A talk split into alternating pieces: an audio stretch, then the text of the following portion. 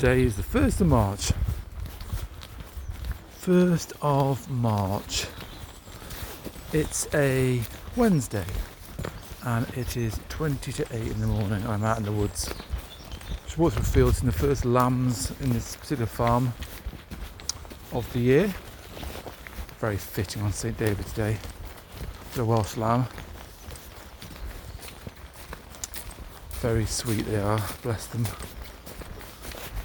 And it's a overcast, very cold day actually. Temperatures dropped a lot. It feels quite cold. Um, out with the dogs, of course. Feels like it's gonna rain. It almost feels like it could snow. What kind of feel in the air?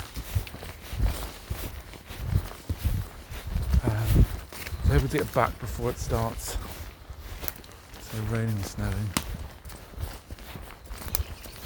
It's funny, isn't it? March you think would be okay for weather, but it's, it's been a pretty cold March, and I think, by all accounts, this particular March is going to be a cold one. So, uh, time to build the fire, stay cosy and warm until spring is truly sprung.